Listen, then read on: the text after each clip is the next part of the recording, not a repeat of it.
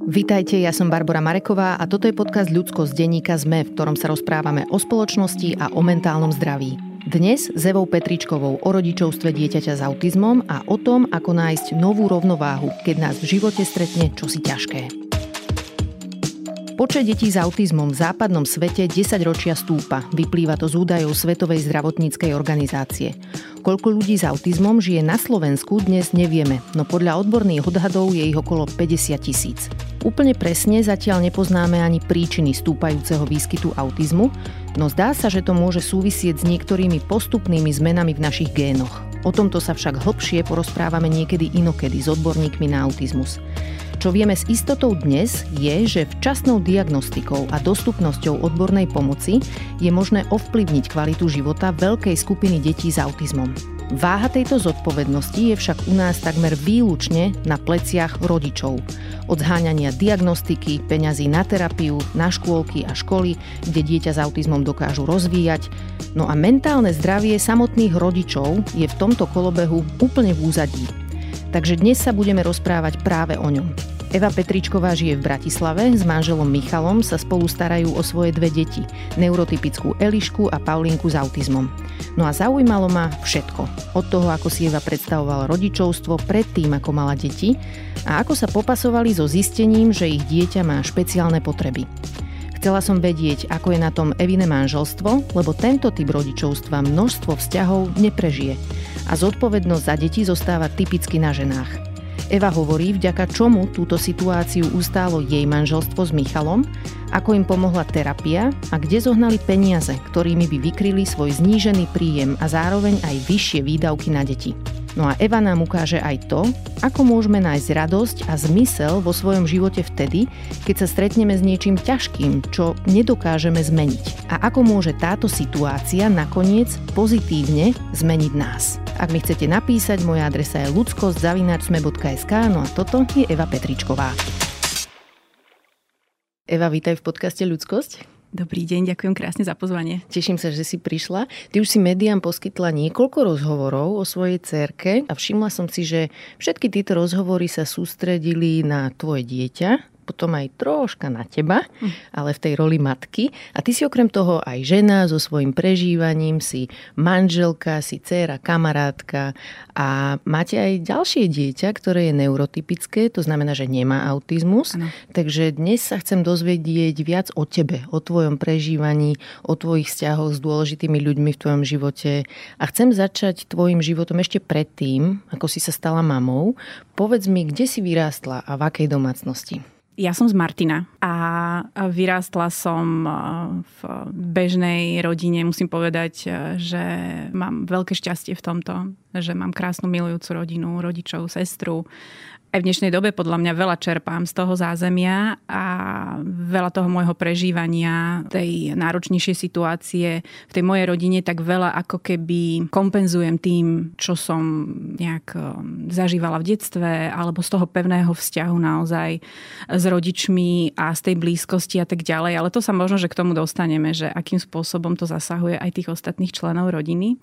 Ale ja som v podstate, um, neviem, ja, ja, si, ja som taká obyčajná Prišla som študovať do Bratislavy právo uh-huh.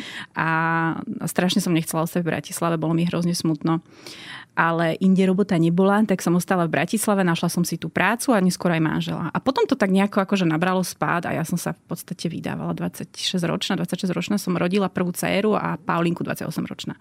Takže ja som to tak akože to nabralo také obrátky a ja neviem, tak akože one stihla happy family, si, no. A stihla si aj pracovať predtým, ako si mala deti? Bola som zamestnaná 3 roky, áno, v rámci uh-huh. štátnej správy. A to ťa bavilo, alebo nenašla um, si sa v tom? Um, ja som pomerne neskoro zistila, že právo úplne nie je to, čo by ma nejak bavilo, uh-huh. že ja nie som z podstaty konfliktný človek a keď chce človek robiť to právo alebo advokáciu, tak by mal mať v sebe takú tú dravosť a ísť do toho konfliktu a snažiť sa riešiť veci a tak. A ja som v podstate, keď som začala chodiť na tie súdy a tak, ja som zistila, že toto úplne nie je niečo, v čom sa cítim dobre a uh-huh. bol to pre mňa stres a tak, ale vravím, bolo to, bola to prínosná skúsenosť, bola som tam 3 roky a potom som v podstate odišla na materskú a z tej jednej na druhú a tá druhá sa predlžovala, predlžovala, že som bola doma 7 rokov. Povedz mi ešte o svojom manželovi. Ako sa volá? Michal. Michal. A odkiaľ sa poznáte? Uh, stretli sme sa v Bratislave ešte, kedy si bola taká sociálna sieť, ešte pred Facebookom volalo sa to Unister mm-hmm. a boli tam vysokoškoláci a ja už som robila v podstate rok, som bola zo školy von a napísal mi tam taký chlapec, že ahoj, ako sa máš?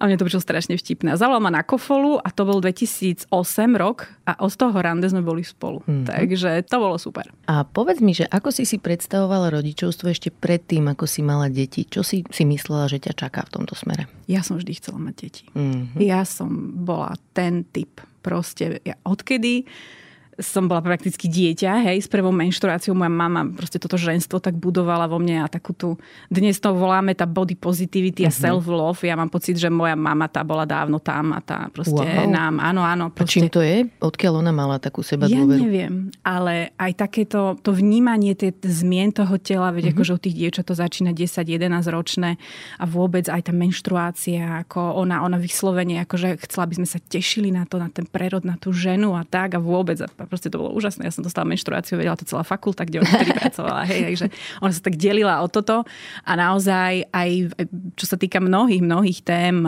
čo teda s dievčatami je dôležité rozoberať, tak u nás doma nebolo žiadne tabu v rámci tohto. A, a myslím si, že to dodnes tak nejak ako keby formuje aj, aj ja nemám nejaké issues v tejto oblasti. Mm-hmm. A myslím si, že to práve tým. Takže ja zase toto tak posúvam na, na moje cery, alebo teda na tú staršiu, že tiež sa o tom otvorene rozprávame a veľmi ju tak ako povzbudzujem v rámci mnohých vecí. To sebavedomie trošku sa snažím dvíhať, lebo je to také citlivé obdobie teraz. Mm-hmm. Takže mm, ja som vždy chcela mať deti. Takže mama mi povedala, že to je dobré, že proste akože je to super, lebo to znamená, to už je taký prvý náznak, že raz by som mohla mať deti, keby som chcela. A ja som stala úplne na to namotaná. Ja som v 11 rokoch začala obzerať spolužiakov, že akože s kým by som to dieťa mohla mať, že kto je taký použiteľný materiál. Čiže ja som sa strašne tešila na to materstvo. Uh-huh. A ja som končila vysokú školu a ja som vedela, že chcem mať deti. Uh-huh. A ako ja by som ich najradšej mala možno už aj vtedy. Hej. Naši boli z toho, toho nie, že nešťastní, ale hovorili, Euka, kľud, ako ešte, ešte, ešte, ešte, ako hlavne som toho frajera nemala schopná. ale čiže pre mňa to materstvo vždy bolo takým nejakým olympom toho, zmyslom života. Ja viem, že úplne nie každá žena to tak má, je to úplne v poriadku, ale ja som ten typ. Hej. Ja som ten typ mami. A musím povedať, že, že ja som si to užívala. Aj si to užívam stále, samozrejme, hej, odliadnúť od nejakých vecí, ktoré teda nie úplne každý očakáva, že ho stretnú. Ale ja som ten typ, no, takže. A mala si aj nejaký taký sen alebo predstavu, že koľko detí chceš mať? Tri. Tri. Uh-huh. Skončili sme pri druhom, uh-huh. lebo sme si povedali, že teda nebudeme to ťahať nejak za nohu a aby sme teda, no, že dve sú akurát teraz v našej situácii. OK. Čiže mali ste svadbu, potom sa vám narodila prvá cerka Eliška. Ano. Aké to bolo, keď si mala ešte len toto jedno dieťa? Ja musím povedať, že spätne aj s množstvom tých informácií, ktoré tak v posledných rokoch akože vydám a čítam a navnímavam, Evžgeliška mm, má 12 rokov, tak ja mám pocit, že ja som si pri nej zažila niečo ako takú nejakú popôrodnú trošku, nejakú takú depresiu alebo nejakú... Určite tam niečo bolo. Ale prišla som na to až spätne. Ja som totiž to zažila, už bol po porode, všetko som mala obidva porody, mimoriadne krásne, proste to boli najkrajšie dva dni v mojom živote. Ale kým sme proste boli ešte, ešte s Eliškou v tej pôrodnici, tak ona proste zrazu ako keby prestala dýchať, alebo ako by mhm. som povedala. Lebo zrazu jej, ako, ako keby sa jej grglo, alebo niečo ešte, ešte vtedy vôbec nepapalo. To bol druhý deň, ale to boli v zbytky nejakej plodovej vody a celá mi ofialovela na, mm. na tej izbe. Ja som ju mala vedľa seba. A ja som proste začala tam tlačiť do toho telefónu, kričať proste, že halo, halo, chytila som ju a letela som s ňou na tú sesterňu, že proste nedýcha mi dieťa, je fialová. A ja mám pocit, že to vo mne niečo spustilo, lebo ja som potom odmietala sa od nej vzdialiť absolútne prvé týždne my sme boli u našich, akože tam sme taký ten komfort, ja som rodila v Martine a to viem, že keď došiel môj muž za nami už potom akože si čerpal nejakú dovolenku, tak môj oco si ho tak zobral bokom a hovorí, zober tú Euku, prosím ťa aspoň na záhradu. Bol január, všade plno snehu. Že ja som nebola von, ja nechcem od nej odísť ani na chvíľu. A ja mám pocit, že toto som si tak ako dlho v sebe nejak spracovávala a dlho mi trvalo sa nejak tak uvoľniť v tej úlohe alebo nadobudnúť nejaké sebavedomie. Ja som dlho sa s ňou aj bála, takže chodiť vonku sama, že čo keď začne plakať. Hmm. Alebo proste, čo keď si nebudem vedieť dať rady. Ja som, no tak, ja neviem, či 26 je mladá mama, tak t- teraz asi áno. Ale vtedy ja som naozaj nemala absolútne žiadne sebavedomie, čo sa tohto týka a naozaj ona mala nejaké atopické exémy a tak a ja som nad ňou preplakala hodiny, že nie je, nie, nie je to tak, ako som si myslela, že to bude ja, taká tá perfekcionistka vždycky, že proste No a toto som teda riešila, môj najväčší problém bol atopický exém. No, takže, takže to bolo to prvé dieťa, ale ako Eliša bola vždy proste taká, taká ukážková. No. Prvé slova v šiestich mesiacoch, siedmých, úplne, že takéto, to, akože naozaj, naozaj, ona, ona je super, super, super dievča stále. No, úplne ti rozumiem aj s tou popôrodnou buď depresiou, alebo tým celým prežívaním, mm-hmm. lebo musí to byť desivé, zažiť taký okamih, mm. že si v hraničnej situácii ano. aj sa zlakneš. A... a obzvlášť, keď pôrod dopadol, dobre, vieš, akože tak mentálne sme nastavené, že len toto zvládnuť, toto nech je v poriadku a potom, keď ti povedia po tých prvých vyšetreniach, že dieťa je OK, tak akože už to chceš tak začať užívať. No a toto bolo pomerne nečakané a teda ovplyvnilo ma to na dlho. Ale dnes mm-hmm. už viem, dnes už viem, čo by som robila. Len vtedy... Ja a čo som... si robila vtedy? Mala si nejakú pomoc psychologickú? Alebo Vôbec. samo toho odišlo potom? Ja som mala pocit, že je to normálne. Ale ja som, ja, mm. ja, ja proste spomínala, ja som jej nevedela spievať medveďku daj labku, lebo potom tá, tá medvedica deti podusila a mne za no, tak, každým... ale to je sprostá pesnička. Akože, mne za každým úplne stiahlo hrdlo slzy do očí a ja som iba tak hm, hm, hm, vieš, mne, no, normálne, ale toto podľa mňa nie je úplne OK, vieš. A tak čo, tak, treba iné pesničky nájsť, že to sú hrozné pesničky, aj ten kohútik Jarabi, to keď si všetky sú také morbidné, že nechápem, jak sme k no, tomu dostali. Či, či, čiže vieš, toto takou nejakou samodiagnostikou si hovorím, že asi som nebola úplne v poriadku. Hej nejaké tie dni, ale on to tak odznelo a obzvlášť proste však, veď, ako dieťa to je dennodenné radosti, takže Hej, to sa jasné. tak nejak dostratené celé, uh-huh. našťastie. Dobre, a potom Paulínka sa vám narodila tak relatívne krátko po tejto ano, prvej me- cerke Eliške. Áno, medzi nimi je necelých 21 mesiacov. Okay. My sme, akože ja som veľmi chcela mať tak nejako ako po sebe tie deti, respektíve, aby bol medzi nimi malý vekový rozdiel. Takže Pauli, no. A Pauli som strašne chcela. A mm-hmm. dokonca mám pocit, ak sa to dá vôbec porovnať, lebo to prvé tehotenstvo, lebo to, hej, to prvé dieťa je také, že tam obrovský rešpekt a, a nevieš, a či a proste zvládnem to, nezvládnem. Ja s tým prvým materstvom, nejak s tým prvým zážitkom, že ako som to zvládla, ako sme proste sa do toho a hlavne ma to bavilo. A proste mhm. keď Eliška mala rok a my sme mali tú oslavu, ja som si pozeral tie fotky z pôrodnice, ja som sa nejak ako úplne že opustila, zrevala. Ja som povedala, že poďme urobíme druhé. Mm-hmm. Že, a preto som ju strašne chcela. Ja som, ja, ja som vedela, čo ma čaká, ja som vedela, aké to bude úžasné druhé takéto bábetko, hovorím, ja som na tie deti, hej. hej. Takže uh, tú Paulínu mám pocit, že som hádam chcela ešte viac. Mm-hmm. Aké to bolo, keď sa narodila aj ona? Už ste mali dve deti. Čo to mm-hmm. bol za zažitok? Tam sa priznám, že to mám v takej hmle, mm-hmm. lebo mať dve deti uh, po, pod dva roky, či ako sa to hovorí, tak, tak rýchlo po sebe, to v podstate non-stop len prebaluješ, uspávaš a krmíš a, a ako snažíš sa v tom nejak zorientovať. Takže bolo to náročné, bolo to náročné, ale krásne. Ale je fakt, že ja neviem, či, určite som to neurobila vedome, skôr podvedome, že ja normálne nejak veľa spomienok ako keby na to obdobie až tak nemám. Že uh-huh. až mhm. pri tých fotkách si tak nejak uvedomujem veci, ale ja si myslím, že to súviselo proste s tým, čo nás tam čakalo v tých dvoch rokoch. No. Uh-huh.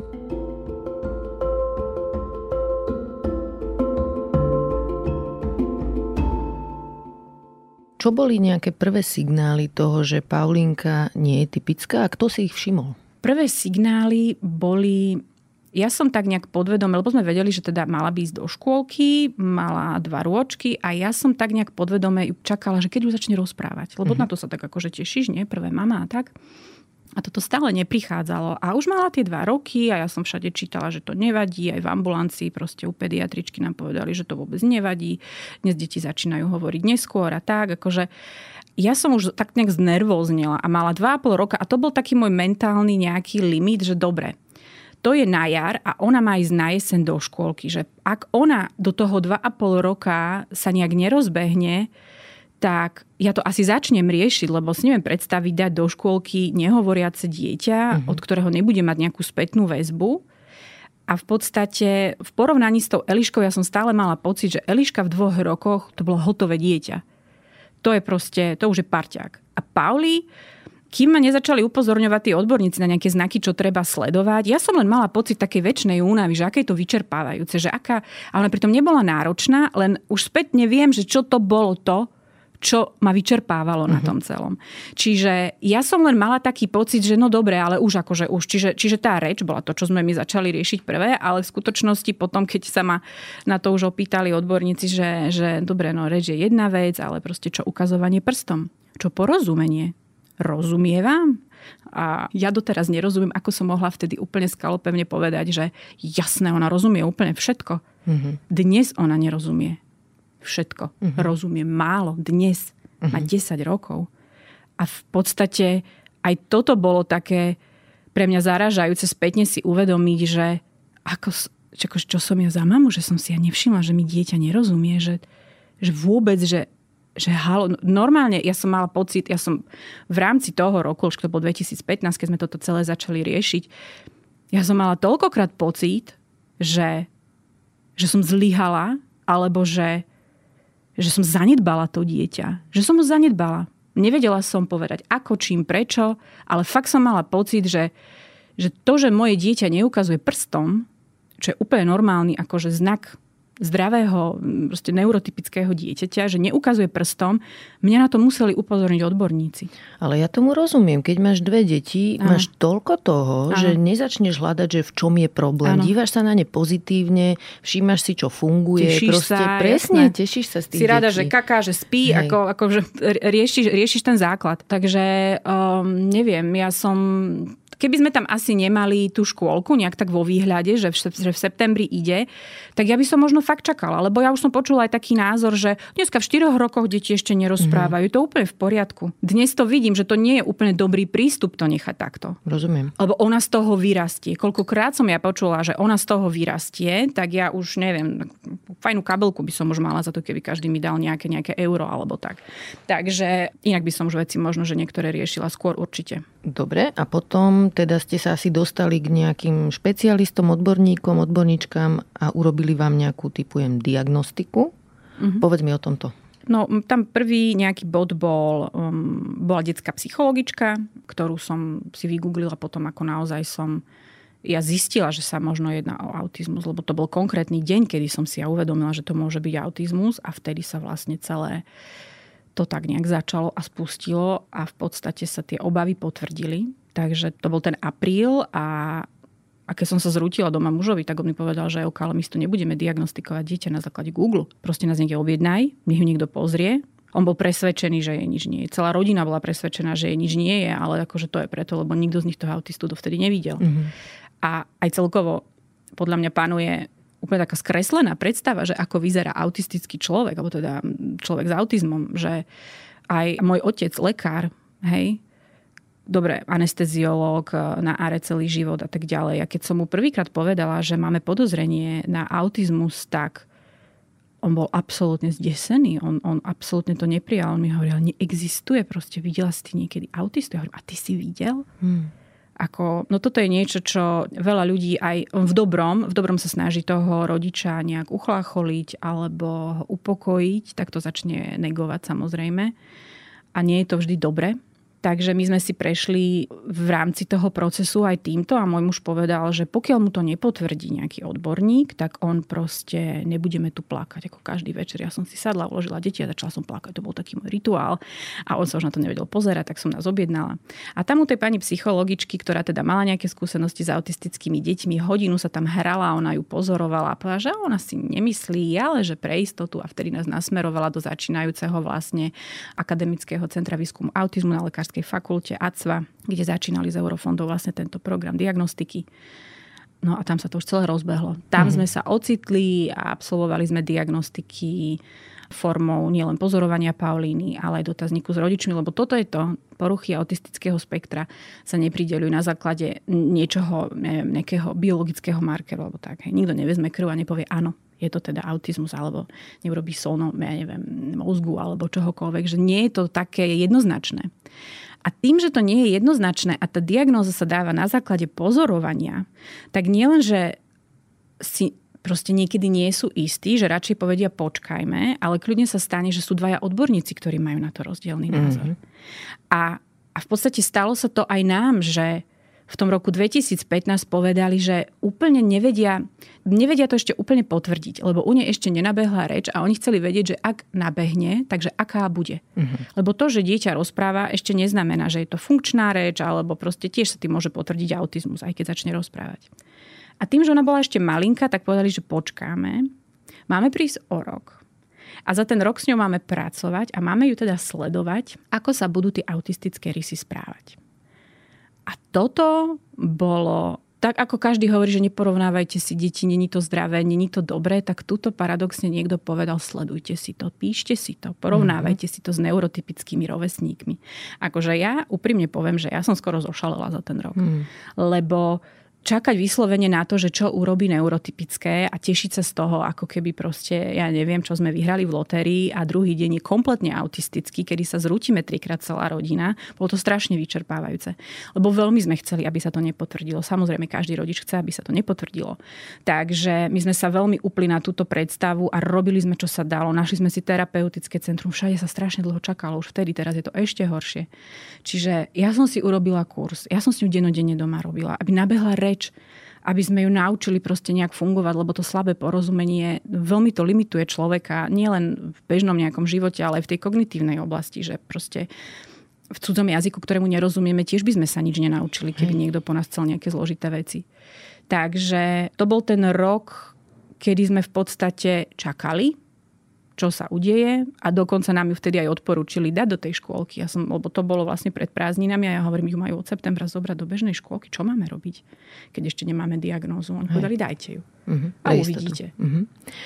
Spomínala si širšiu rodinu a špecificky otca, že zareagoval skôr takým popieraním mm-hmm. toho problému, čo je úplne pochopiteľné, ano. lebo takými ľudia sme, že keď ano. je problém, najprv to nechceme vôbec prijať a až postupne sa k tomu dopracujeme. Ale čo by bolo bývalo tebe pomohlo, keby to okolie robilo, keď im hovoríš tieto podozrenia, čo by ti pomohlo vtedy, keby povedali?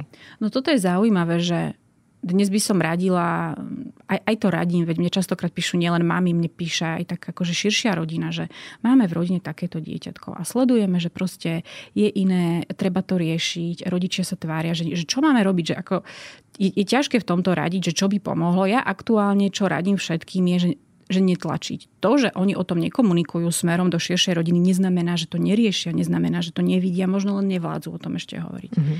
A toto v podstate sa dialo aj mne, lebo akože zvestovať takúto správu naozaj tým, o ktorých viem, že by dýchali za tie deti, ja som vedela, že to položí všetkých kompletne.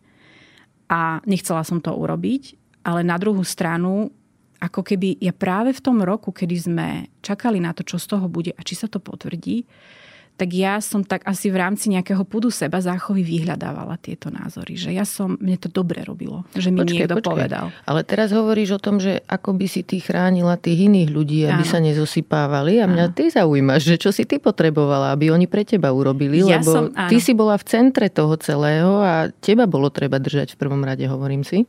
Mňa trápilo to, že tam bola hneď taká tá, že nie a netreba na ňu tlačiť, pozri sa na ňu, aká je krásna, aká je zlatá, usmiatá. Pozri, ako sa s tebou mojká, to by autistické dieťa neurobilo. A všetky tieto mýty a mm-hmm. predstavy, ktoré ten človek vyslovil akože v dobrej viere, že ma chce tým uchlácholiť. A ja som zároveň vedela, že ale nie, to tak nie je. To tak nie je, že autista ťa neobíme. To nie je tak, že autista sa neusmeje. Ty už si si o tom prečítala. A mne, a, mm. Áno.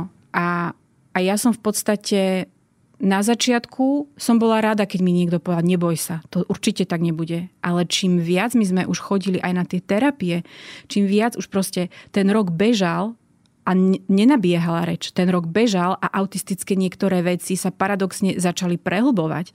A ja už som bola, ja už som bola potom alergická na to, že ma niekto začal obracať, prevracať proste no, po mesiacoch roboty, že to určite nebude autizmus mm-hmm. a mhm. neboj sa, ona z toho vyrastie.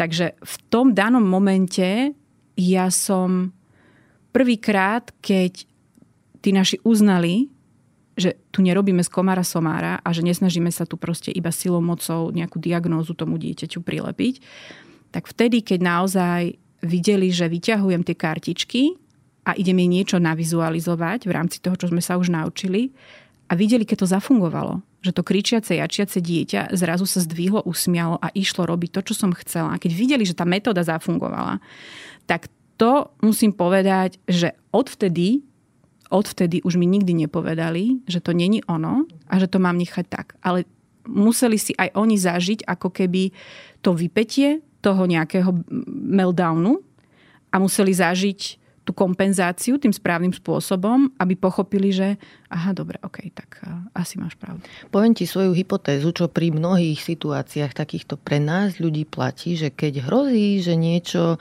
nepríjemné nás čaká, alebo že možno niečo s nami, s našimi deťmi alebo s našim životom nie je v poriadku a povieme to svojim blízkym, typicky asi najviac pomáha nie keď nám povie, že ale to bude dobre a mhm, nič sa, mm-hmm. ale keď nám povedia, že keď to naozaj dopadne zle, ano sme tu s tebou. Ano. Spolu to zvládneme. Ano. Že toto zvykne byť ano. to, čo nás drží nad vodou, tak to poviem, v ťažkej situácii. Áno.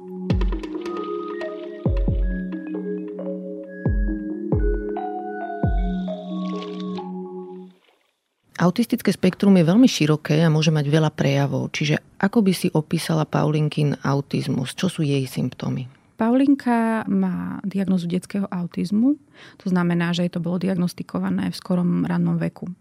V podstate je veľmi malinko verbálna, možno, možno až by niekto označil za neverbálnu, lebo síce má nejakú aktívnu, pasívnu slovnú zásobu, ale neiniciuje e, debaty, nekladie otázky, má vyslovene tú reč naučenú ako keby len na zvládanie takých tých základných svojich potrieb takže rozpráva veľmi malinko, veľmi, veľmi slabé má aj porozumenie reči. A pani učiteľky eh, v škole, alebo teda predtým v škôlke, ktoré teda ich rukami prešlo veľa detí, tak tvrdia, že toto je dieťa ako z knihy dieťa mm-hmm. s autizmom. Že presne toto je typické dieťa s autizmom. To znamená, že nie je ona ani vysokofunkčná, ani Asperger, nemá, nemá normointelekt, ale za to akože nie je na tom ona ani zle v rámci týchto, týchto vecí. Nedávno sme boli na testovaniach, že nás celkom prekvapila, ale teda čo sa týka jej konkrétne, tak jej najväčšie e, limity sú v tom porozumení a tým pádom sklzáva práve aj ona do takých tých niektorých stereotypných správaní, rituálov. Má aj ona často nábeh na problémové správanie, ktoré, ktorým si kompenzuje uh, možno neschopnosť uh, požiadať alebo, alebo, alebo vypovedať svoje pocity, keď tá frustrácia presiahne určitý limit tak celkovo deti majú akože sklon do problémového správania. Takže to je aj našou takou primárnou úlohou, aby Pauli rozumela, čo sa deje, aby mala jasne stanovené pravidlá, aby mala zaštrukturovaný aj ten deň, aj tie aktivity a v podstate keď je ona v pohode, je celá rodina v pohode. Mm. Takže všetko tomu v podstate prispôsobujeme, no, lebo ten opak to je zas uh, úplne, úplne niečo iné. Spomínala si skôr taký komunikačný kanál, mm-hmm. kartičky, mm-hmm. nejaké také vizualizácie. Mm-hmm. Povedz o tom viac, že čo je vlastne ten spôsob, ktorý vám pomáha s ňou mm-hmm. komunikovať a nadvezovať vzťah. No my sme v podstate každé to dieťa s autizmom má nejaké tie silné a slabé stránky. A u Paulíny bol vždycky silný ten vizuálny kanál. Ona, ona veľmi um, mala rada odjak živá, či už rozprávky, kreslené veci, puzzle, fotky. Zapamätá, ona má úžasnú pamäť, zapamätá si akýkoľvek vzor, ona, ona si vysype tri puzzle bude ich simultálne proste tri skladať, lebo to vie odlíšiť, že ako keď uh, sa robí aj nejaký senzorický profil dieťaťa a tam sa rozlíši, že uh, na čo je to dieťa citlivé, alebo čo naopak uh, treba mu pomáhať nasycovať kontrolovať, aby to nerobilo nesprávnym spôsobom a tak ďalej. Tak v podstate vtedy bolo veľmi rýchlo vyhodnotené, že tak ako niektoré deti sa čo ja viem učia znakovať na začiatku, nie je to ale posunková reč, ale je to niečo iné, ale tiež to slúži na komunikáciu, tak tam sme veľmi rýchlo presedlali po pár, po pár tých znakoch na kartičky, pretože sa zistilo, že, že jej to vyhovuje. Mm-hmm. Že ona to vidí, ona to má tiež v hlave podľa mňa všetko odfotené a zrazu v tej škôlke, kde sme nastúpili, tam takto naučené, tam sa takto fungovalo bežne. Ale čo je zaujímavé, tento systém tých vizualizácií a denných plánov a štruktúry dňa je úplne normálna metóda, ktorá sa používa aj, aj v bežných škôlkach, ja neviem, na západe alebo kdekoľvek po svete, kde všetci berú do úvahy to, že dieťa, ktoré vie, čo ho čaká, je v predvídateľnej situácii, vidí zhruba, kedy príde ten rodič, alebo čo. Jednoducho, že tie jasné pravidlá vytvárajú pokojnú atmosféru. Uh-huh. Že uh, nie je to nič, čo by teraz niekto používaním kartičiek z niekoho urobil autistu, ako som sa tiež dozvedela niekde, ale že naozaj je to úplne funkčná metóda, používaná všade. A toto naozaj bolo pre nás lomové. Takže tie kartičky vlastne jednoducho vysvetlené išlo o to, aby sme Pauli primeli k spolupráci. Aby sme ju vedeli z toho jej sveta, ktorý je určite zaujímavejší ako náš a úplne úžasné je sa hodiny v niečom prehrabovať a presýpať si veci a tak. Aby sme ju proste vedeli sfunkčiť na toľko, že bude kooperovať s nami a ráno sa proste oblečie, napapá, vie, že si dá to pánočky, že sa učešeme, že ideme do školy. Proste, aby sme to dieťa posunuli v tej funkčnosti. To je podľa mňa základ. Veľa sa hovorí o tom, že autisti, ja neviem, aké majú vysoké IQ, akí sú nadaní, zase, potom zase sa spomína t- ten druhý koniec toho spektra, kde je to komplikované, ale v konečnom dôsledku, pokiaľ nemáte funkčné to dieťa, je úplne jedno, že aký je neuveriteľne inteligentný alebo tak, pokiaľ akože nevieme ho príjmať k spolupráci alebo nevieme do toho praktického života pretaviť tie jeho vlohy. Uh-huh. Takže my, sme, my celú dobu pracujeme na tom, aby bola čo najfunkčnejšia a tá vizualizácia alebo denné plány, tá štruktúra vlastne nám v tom pomáha, lebo, lebo je to proste sveta pravda pri týchto deťoch, že, že vidieť znamená vedieť. Takže jej nepomôže, že jej niečo poviem, že pôjdeme k babke po obede. Ona to potrebuje vidieť, aby bola ochotná vôbec sa zdvihnúť a, a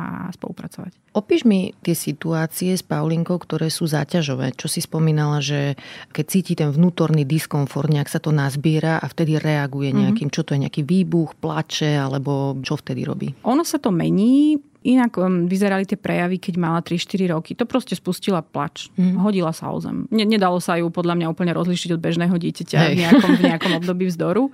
Takže to bolo, to bolo tak. A v podstate vyzerá to stále rovnako, by som povedala, že stále to vie byť o tom odpore, ale tým, že to dieťa už má naozaj 10 rokov a je ťažké a je veľké, už je to mimoriadne fyzicky náročné ju niekde zdvihnúť. Práve preto akože snažíme sa pôsobiť veľmi proaktívne, aby sme sa vyhýbali takým problémovým situáciám. A je to presne o tomto, je to cez tie vizualizácie, aby sme mali dopredu odkomunikované veci, kde ideme, čo tam budeme robiť, čo tam nebudeme robiť, čo si odtiaľ nevezmeme domov a aký čas tam strávime a kam potom pôjdeme. Lebo naozaj ona v zásade je veľmi, veľmi vokálna. Ona si dosť zvukuje, ona si veľa prehráva, rozpráva, stále si niečo, sú také tie echolalické zvuky napočúvané z rozprávok. Čiže ju je pomerne počuť, ale vie byť aj tížko. Ale keď akože ona spustí naozaj, že krík, krík, a to je u nej naozaj signál veľkého odporu, že z ničoho nič skríkne ja ju vám, že lúčnica. Lebo to je presne taký ten krík. Ale to sa, to, to sa trasú okenné tabule, to ti stoja všetky chlpy. Takže to je veľmi nepríjemné. Ale ja už vidím, no jasne, poznáme si, ja už vidím, kedy naberá, ja už viem, ako zakročiť, ja už viem, čo je ukázať, čo spomenúť, že naozaj to je proste non-stop si v službe, mm-hmm. lebo non-stop sa snažíš predchádzať niečomu a, a snažiť sa naozaj, pokiaľ sa nechceš úplne izolovať a ja neviem, ísť aj autobusom alebo ísť niekde proste do mesta na zmrzku, tak eh, potrebuješ na tieto veci myslieť, lebo, lebo hm, taký ten echt výstup na verejnosti, musím povedať, že sme mali naposledy asi dva roky dozadu. Uh-huh. A to bolo kvôli tomu, že na Bratislavskom hrade vtedy rekonštruovali tú Žigmundovú bránu. Uh-huh. A my sme boli zvyknutí opúšťať areál Žigmundovou bránou, lebo sme auto zaparkovali dole v meste, vyšli sme hore na kopec, išli sme odzadu cez ihrisko. Proste akože my máme také tie svoje trasy obľúbené a Žigmundová brána bola zavretá. Mm. A my sme ju tam 20 minút nevedeli zdvihnúť zo zeme. Mm-hmm. Chodili turisti okolo nás, obzerali sa, pozerali a tak, akože tak. A nevedia, môj muž ju nezdvihol. Mm. Takže toto sa nám stalo naposledy a, a to sme si potom tak akože s Myšom dali večer taký brainstorming, že čo je zlé, čo sme urobili zlé, čo sme podcenili, čo na budúce musíme urobiť toto vždycky si rozoberáme, tieto situácie. Že no, máme k tomu niekedy normálne... nič, no. Niekedy no. proste sa ano. to nepodarí. Nepodarí, mm. ale, ale, ale dá sa tomu predísť. Takže na to, aby sme mhm. mohli chodiť na výlety, mm-hmm. tak naozaj si ich plánujeme úplne do detailu a, a fotíme si tie miesta a tlačíme kartičky a všetko to má vopred odkomunikované, ale sme schopní ísť na ten výlet. No. Dočítala som sa, že časť autistických detí má problémy so spánkom, že nespí nejak veľa. Vy to máte ako so spaním? Paulina, chvála Bohu, bola vždy dobrý spáč. Mm-hmm Čiže zaujímavé, ja v podstate e, pracujem e, v škôlke a škole pre deti s autizmom na Jozefskej. Ja som bola veľmi prekvapená, keď tam Paulinka nastúpila v roku 2017, tam deti nespali. Uh-huh. Tam je možnosť oddychu, ale takéto klasické, čo sa v škôlkach vyberú proste postieločky, toto tam nebolo, uh-huh. lebo naše deti proste nespia cez deň. Uh-huh. Je to tak. Ako teda vyzerá ten váš dnešný život? Teraz si spomenula škôlku, čiže koľko má dnes rokov a kam chodí cez deň? Paulinka má 10. Uh-huh. Mhm. Chodí vlastne, od toho 2017. nastúpila do, do súkromnej škôlky materskej školy pre deti s autizmom na Jozefskej, ktorá má aj základnú školu, takže ona tam teraz pokračuje.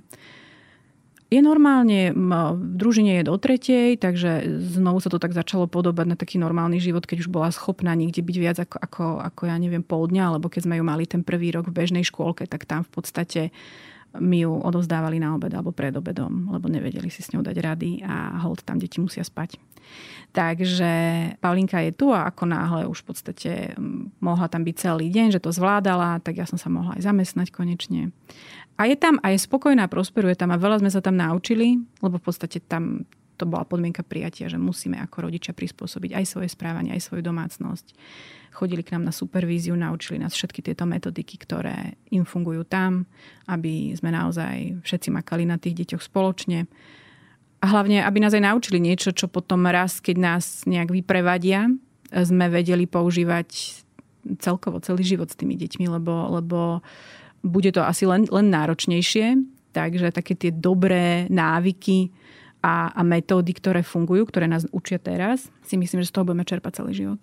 Aká je jej prognóza? Viem, že veľa závisí práve od tejto starostlivosti a podpory, ktorú dostane, ale čo je taký, že realistický scenár a čo je možno taký, že najlepší z možných, o ktorý sa pokúšate? Ja si myslím, že realistický scenár je, že Pauli proste vychodí tú, tú, tú základnú školu špeciálnu a potom sa budeme snažiť jej nejakým spôsobom vyplniť deň, možno v rámci nejakého centra, DSS, alebo, alebo bude mať nejakú asistentku. Ja strašne, strašne by som chcela, aby ten aktívny život, ktorý teraz má aj v rámci tej, tej školy, mala naďalej. Lebo naozaj tie pani učiteľky snažia sa chodia s tými deťmi na výlety. Aj dnes niekam idú, ja neviem, čo je vo Vajnoroch, idú proste na výlet, mm. hej. Cestujú s nimi električkami, vlakmi, naozaj, že snažia sa tú ich flexibilitu a funkčnosť budovať, že strašne nerada by som bola, a nech to nevyznie zle, ale strašne nerada by som bola, aby, aby sedela doma celý deň. Mm-hmm. Aby pozerala do počítača iba, alebo proste aj keď možno, že sa tomu nevyhneme, ale ja viem, že títo dospelí autisti, pokiaľ tam nie je podpora aj toho okolia, pokiaľ aj tých rodičov niekto nepodporí, tak naozaj končí celá rodina doma nešťastná. A pritom tie deti sú fantastické naozaj, že treba si odsledovať aj v čom sú dobré. Ja viem, že Paulinka strašne rada maluje. Je veľmi, to, to súvisí s tým vizuálom. A ona na tých arteterapiách eh, je veľmi šťastná v tom ateliéri. A tak sme s mužom rozmýšľali, že raz možno sa nejak odsťahujeme niekam na vidiek a Pauli tam bude mať niekde nejaký, nejakú miestnosť, kde budem malovať. A bude to nielen forma nejak trávenia voľného času, alebo je to zároveň možno aj nejaký zmysel života, lebo rozmýšľať nad tým, keď ona raz bude veľká, som dlho nedokázala. A riešila som to aj na terapiách, že toto je niečo, na čo keď si spomeniem, tak sa rúcam. A vtedy, vtedy mi akože terapeut povedal, že to je úplne v poriadku, že nemusím na to teraz myslieť. Lebo ešte neviem strašne veľa vecí, ktoré akože medzi tým sa môžu udiať a tak. A že trápiť sa pre niečo teraz, čo neviem ovplyvniť, mi nerobí dobre. Keď potrebujem byť teraz silná pre to dieťa, pre tú rodinu. Ale nevyhýbam sa už týmto debatám a jeden môj kamarát, ktorého tu budem v závere možno aj spomínať, ktorý pracuje s dospelými autistami, mi povedal, že že ja potrebujem už teraz rozmýšľať nad tým, čo ju baví a z čoho by som jej vedela urobiť zmysel života. Lebo on častokrát presne vraj vidí u klientov to, že dožívajú e, s rodičmi v jednej spoločnej domácnosti a keď je potom ten 50-ročný muž s autizmom postavený pred to, že mu umrela maminka a on zrazu musí z toho bytu niekde inde, že to sú proste veľmi nešťastné situácie a vôbec celkovo pokiaľ ten a to možno, že, možno, že sa bavíme celkovo o, o ľuďoch so znevýhodnením, že nesmieme ich zatvárať doma. Musíme sa snažiť, aby mali čo najaktívnejší ten život, možno v nejakej komunite, možno nejaké záujmové krúžky, veci a tak ďalej, pretože presne raz tých blízky odídu a pokiaľ oni budú naviazaní iba na nich a nebudú mať aj nejakú inú aktivitu alebo niečo, čo by im vyplňalo deň, alebo nejaké iné kontakty sociálne, proste mm-hmm. väzby, možno kamarátov, tak to potom raz budú veľmi ťažko znášať. Takže na toto sa snažím teraz tak nejak akože myslieť, že, že aj pozitívne na to hľadieť.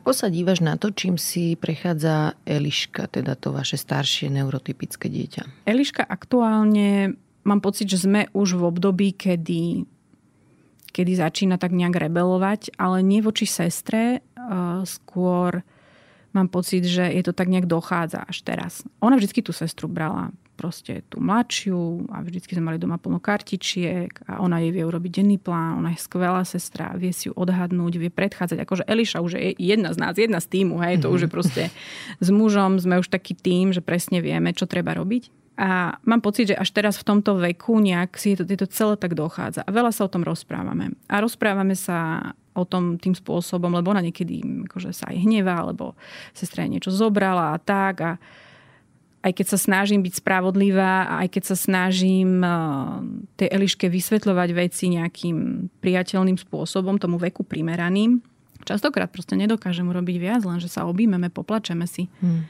A poviem jej, že vieš, ale tvoja sestra za to nemôže lebo častokrát mám pocit, ako veľmi... Nechcem, aby... To, na toto sme si vždy dávali pozor aj s mužom, aby tá Eliška nejak netrpela na toto. Má kamošky, má krúžky, chodíme s ňou raz ja vonku, raz s mužom. Včera boli na Iron Maiden v Prahe. Proste akože naozaj sa snažíme, aby to nebolo všetko iba o tom autizme, aby to nebolo všetko iba o tej sestre. Veľmi sa snažíme naozaj, aby nestrádala, aby raz to neovplyvnilo negatívne ten jej vzťah s tou sestrou. Aby nemala pocit, že teraz to nejaké bremeno alebo čo vôbec. Naozaj sa snažíme veľmi, aby, aby to celé prebiehalo v nejakej láske alebo harmonii. Len ťažké sú tie chvíle, keď ja sama neviem niečo vysvetliť, keď jej neviem povedať, prečo je to tak, keď jej neviem povedať, prečo sa to stalo jej sestre. A hovorím, no niekedy nám pomôže len tak sa vyplakať spolu. Mm-hmm. A neviem, no vravím, má 12 rokov a tieto tieto nejaké, spoločné seansy, keď, keď, keď ju vidím s uslzenými očami, sú častejšie. No. Takže mm. toto asi budeme tiež riešiť, lebo je to dôležité aj pre, aj pre tých súrodencov, tá mhm. podpora.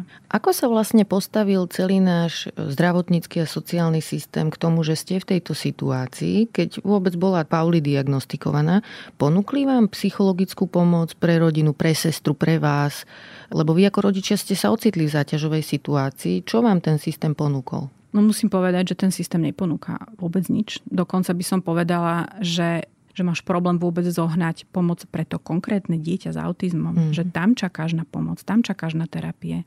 Tam sú proste dlhé čakačky do, do zariadení.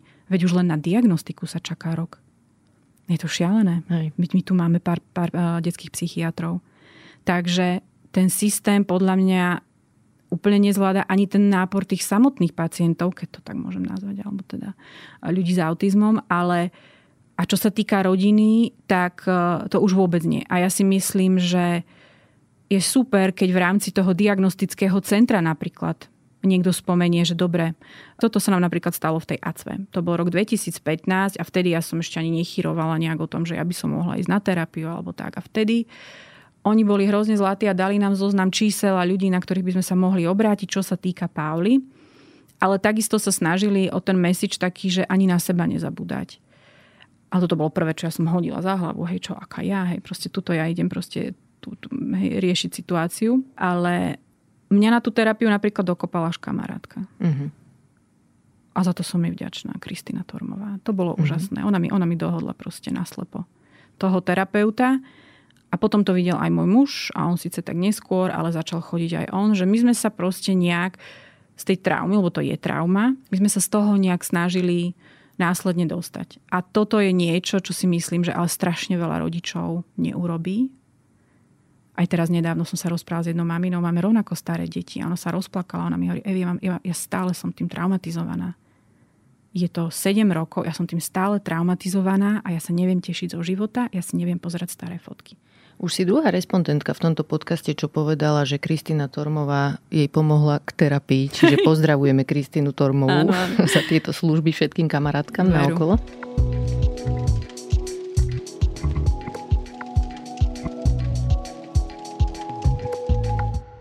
Povedz mi o tvojom manželstve Ako zvláda túto situáciu váš partnerský vzťah? No, ja musím povedať, že hlavne je super, že sme stále spolu, čo je, nechcem povedať výnimka, ale, ale naozaj mnohé tie rodiny s autizmom sa rozpadajú.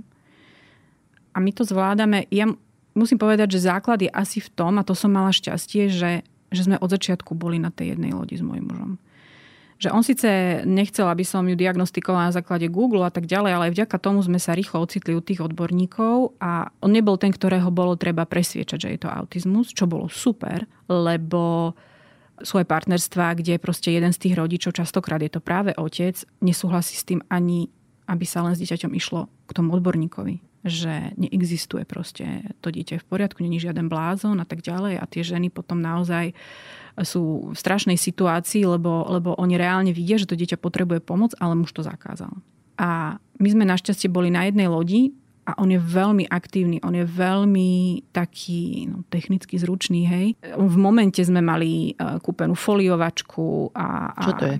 to je, to, to je vec, do ktorej zafoliuješ papier, aby si ho mohla nastrihať. Aha, áno, áno, mhm, áno.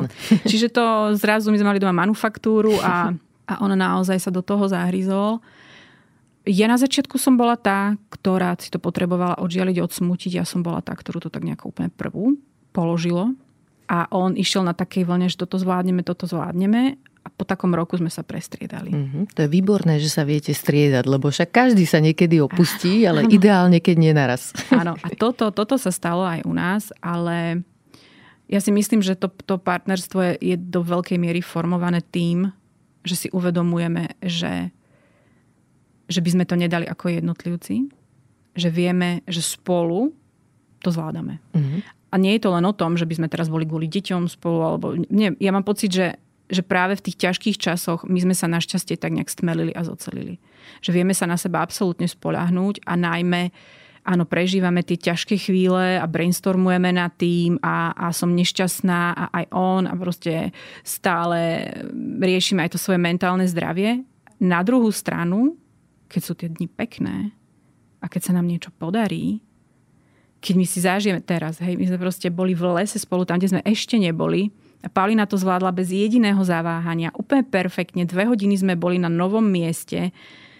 My sme z toho žili dva dní. Uh-huh. My sme sa stále k tomu vracali, ty, ale ako to ona včera dala. To bol taký krásny deň. Tam ešte niekedy pôjdeme, vieš.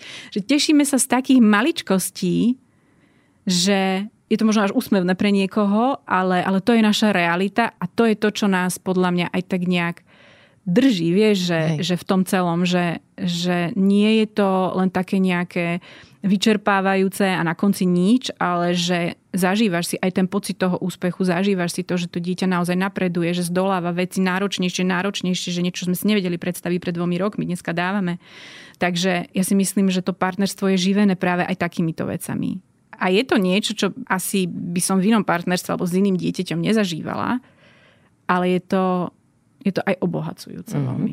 A vie sa tvoj muž aj akože posťažovať a vyslovene, že ventilovať a smútiť a taký, že rozložiť sa, opustiť sa? Lebo, lebo strašne veľa mužov vyrástlo s takým vzorom, mm. že musím byť hlava rodiny a to tu musím držať pokope mm. a potom sú akože aj disociovaní, aj sami sa zle cítia, ani partnerky s nimi nie sú šťastné a pomohlo by im, keby troška sa niekedy mm. opustili a zase poskladali naspäť. Ako to má tvoj muž?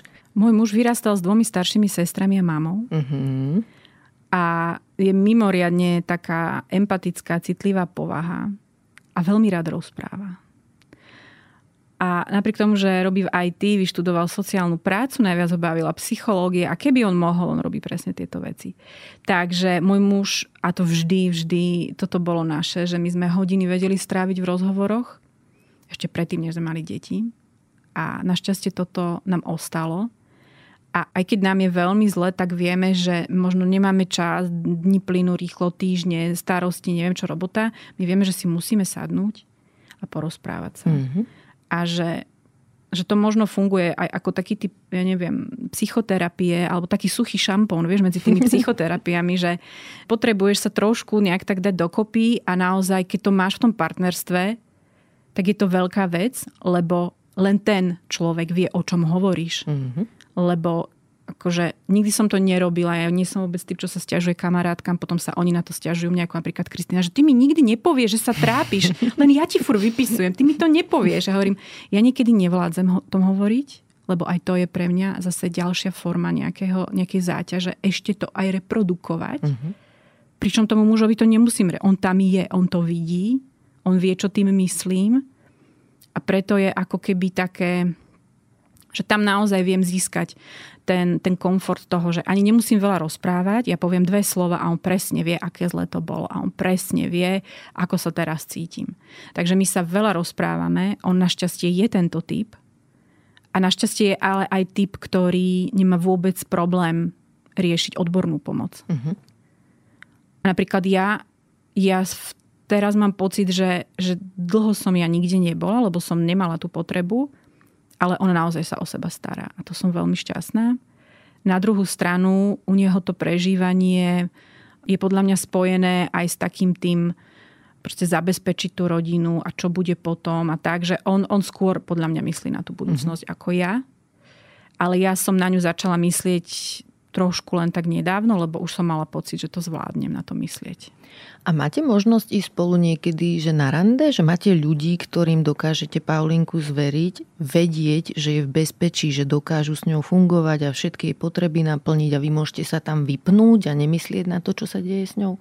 Takto si vieme zavolať eh, babku, našu jeho maminu. Uh-huh. Ale kedysi ešte, myslím, že 2018 sme spolu boli na víkend spolu predlžený. To bolo naposledy. Lebo vtedy ešte proste Paulina bola malinká a tak a vedeli sme, že, že ten víkend, tie dve noci, to tá, to tá mamina s ňou dá. Tá babka teda. Už by sme jej to neurobili. Pretože Paulina už je veľká, ťažká a tak ďalej a nemáme ju. Popravde nemáme ju komu takto dať. Jedine, že potom to asi riešiť e, nejakou opatrovateľkou alebo niekým, kto, má s týmto skúsenosť. Ja si myslím, že aj v rámci našej školy, školky, pani učiteľky vedia takto prísť pozor na tie svoje deti, ktoré si poznajú. Ešte sme to zatiaľ takto neriešili. Vždycky nám pomohla nejak tá babka keď chceme ísť na večeru alebo, alebo keď chceme ísť do divadla, ale teda tiež nechceme to zneužívať, že proste my sme tí, ktorí ako, veď to je v pohode, tak uh, máme separé programy, raz ide on s kamošmi na pivo, raz idem ja do divadla, že, že riešime to takto a našťastie musím povedať, že to nevyčítame. Že takto sme to proste prijali. Uh-huh. A mhm. keď sa dá ísť spolu raz za pol roka, tak ideme. Ale tak nejak, že, že niekam len sami dvaja na nejaký predložený víkend, to popravde aktuálne si vôbec neviem predstaviť. No. Čo peniaze? Samozrejme, ak chceš povedať, zaujíma ma, že či máte dosť peňazí, lebo predsa len musíte viac energie venovať rodičovstvu. A zároveň aj tie inštitúcie, ktoré mm. sa vám starajú o dieťa, sú predpokladám platené. Ano. Čiže ako ste na tom? Ono celkovo autizmus je mimoriadne náročný koníček, nechcem mm-hmm. povedať. Je to veľmi finančne, veľmi finančne náročný, keď sa bavíme o tých intenzívnych terapiách, ktoré majú byť robené s deťmi od skorého veku to sú proste stovky eur mesačne, niekedy aj cez tisíc. Je to veľmi nákladné, veľmi drahé a neprepláca sa to u nás samozrejme. Ale tým pádom, áno, na jednej strane človek e, sa veľmi snaží dať tomu všetko. Aj my sme naskočili na ten vlak, že teraz ideme terapie také, onaké, tam je pol dňa, tam je pol dňa. Akože naozaj veľmi intenzívne sme to začali riešiť úspory sa minú, mhm. všetko sa minie. My sme tiež museli proste e, zmeniť plány a predať pozemok, kde sme raz chceli stavať dom, že sme vedeli, že, že nezvládneme proste ešte aj hypotéku a tak ďalej. Museli sme teda niektoré veci naozaj zmeniť a museli sme si založiť občianske združenie. Hold riešime túto tému 8 rokov už a naozaj pokiaľ je tu táto možnosť, e, neviem, 2% alebo nejaké dary, alebo celkovo osvetu, však ja sa snažím aj na tom Instagrame robiť nejakú osvetu a proste e, raz mi niekto povedal, a prečo ešte nemáte občanské združenie, to sa nedá. Tak to ti niekto nejakou troškou pomôže. A je to tak, naozaj dá sa to pekne vyskladať a nám to veľmi pomáha, že tej Pauline môžeme zabezpečiť e, tú špičkovú starostlivosť. Ale tak to vyzerá. No, takto, tak vyzerá situácia aj u nás, aj celkovo je to podľa mňa vizitka systému, uh-huh. že naozaj tí rodičia si musia poradiť sami. A, a to teda nie len, že je málo tých kapacít, ale teda ešte, ešte sú aj, aj finančne veľmi náročné. Takže um, a ešte no. aj tú vlastnú terapiu predpokladám, že si vlastnú si cvakala terapiu, vlastnú. áno, a nezabúdajme na to, že pokiaľ to dieťa naozaj nemôže byť v bežnej škôlke, lebo nás vyprevadili po roku z bežnej škôlky bola úplne samostatná kapitola toho, toho trápenia. Ale tým pádom nemôžeš ísť do práce. Uh-huh. Vypadne tam jeden príjem, na druhú stranu vie, že celý jeden príjem sú výdavky na to dieťa. Hej. Takže to je veľmi náročné. Hmm.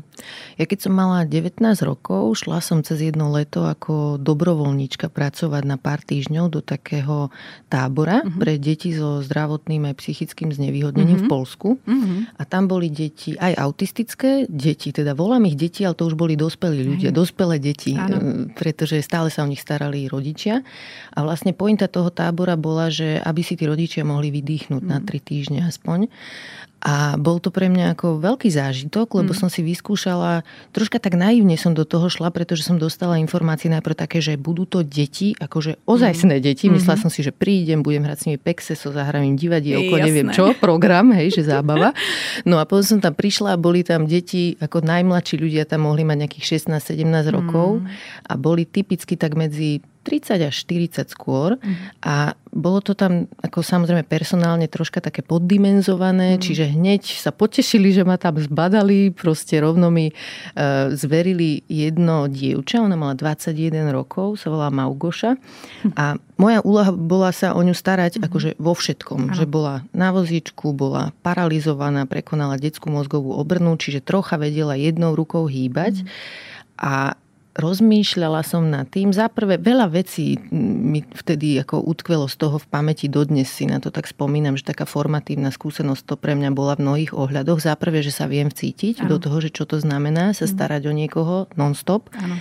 A za druhé, aj sa ťa chcem spýtať, že či vy máte nejakú takúto možnosť, že je takéto miesto, kde viete, že to dieťa je v bezpečí, že je o ňoho dobre postarané na takúto že dlhšiu dobu a môžete ísť na nejakú napríklad dovolenku. Je také niečo na Slovensku? Odľahčovacie služby u nás prakticky neexistujú. Hmm. Ono celkovo umiestniť niekde klienta s autizmom, či už sa bavíme, ja neviem, o, o nejakých e, domovoch sociálnych služieb a podobne, veľký problém. Ja neviem, či nemáme kapacitu dvoch ľudí v rámci celého Slovenska, hmm. že, by, že je to vybavené personálne.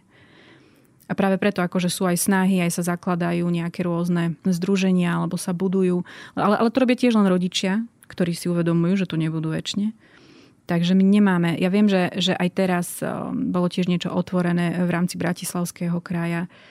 Tiež to, to, je, to je pre klientov, ktorých spočítame na, na prstoch jednej ruky. Je toho málinko a a toto sú presne tie služby, ktoré naozaj sú veľmi potrebné. Ale toto vyskočí, si myslím, zase o nejakých 10 rokov vo veľkej miere, lebo tým, že teraz je pomerne už, už viacej tých detí s autizmom a tie budú raz dospele a to potom raz začne akože, uh-huh. si myslím, že klopať na dvere všetkých tých inštitúcií jedného dňa, že nebudú vedieť, čo s nimi. A my sme teraz prvýkrát vôbec zažili, Paulina bola týždeň v škole v prírode tie pani učiteľky si normálne zobrali 7 detí, boli 4 mm-hmm. a išli s nimi.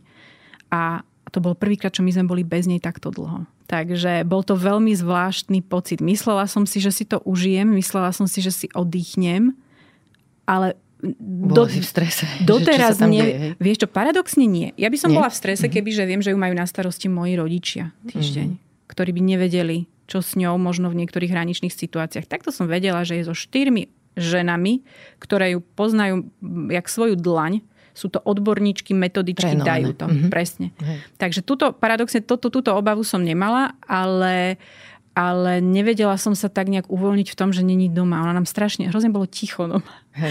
Veľmi nám chýbala. no ešte aj Eliška povedala, že ako je tu ticho. Jasné, chápem. Ináč aj ten tábor v Polsku, kde som bola ja, ono, ako nechcem to nejako úplne že idealizovať, ale teda bolo to tam veľmi fajn zorganizované, že myslím si, že dobre strávený čas to bol aj pre Určite. tie dospelé deti. A zároveň aj rozmýšľam, že aj u nás, veď akože musí strašne veľa ľudí tu byť, aj takých, ktorí nie sú úplne mimo misu, že ja som išla z nejakého ekonomického smeru ano. cez leto robiť, čo, čo s tým nesúvisí, ale kopa ľudí tu študuje sociálnu prácu alebo nejaké ano. ošetrovateľstvo, ano. že to perfektná stáž z môjho pohľadu. Ano. A dokonca by som to odporúčala aj presne ľuďom ako ja, ktorí potom nebudú v tej oblasti pôsobiť, lebo vieme sa vcítiť. Akože zrazu poznáme, ako ano. to funguje v rodinách, ktoré majú nejakú takú záťažovú situáciu ano. a musia takúto vec zvládať. Akože príde mi to prínosné, aj teda si myslím, že by to ten náš systém mal v nejakej miere riešiť, že keď sa bavíme o mentálnom zdraví rodičov, ano. toto sú presne tie veci, do ktorých sa dá investovať, hej, že nejako to vybudovať a niečo s tým proste robiť.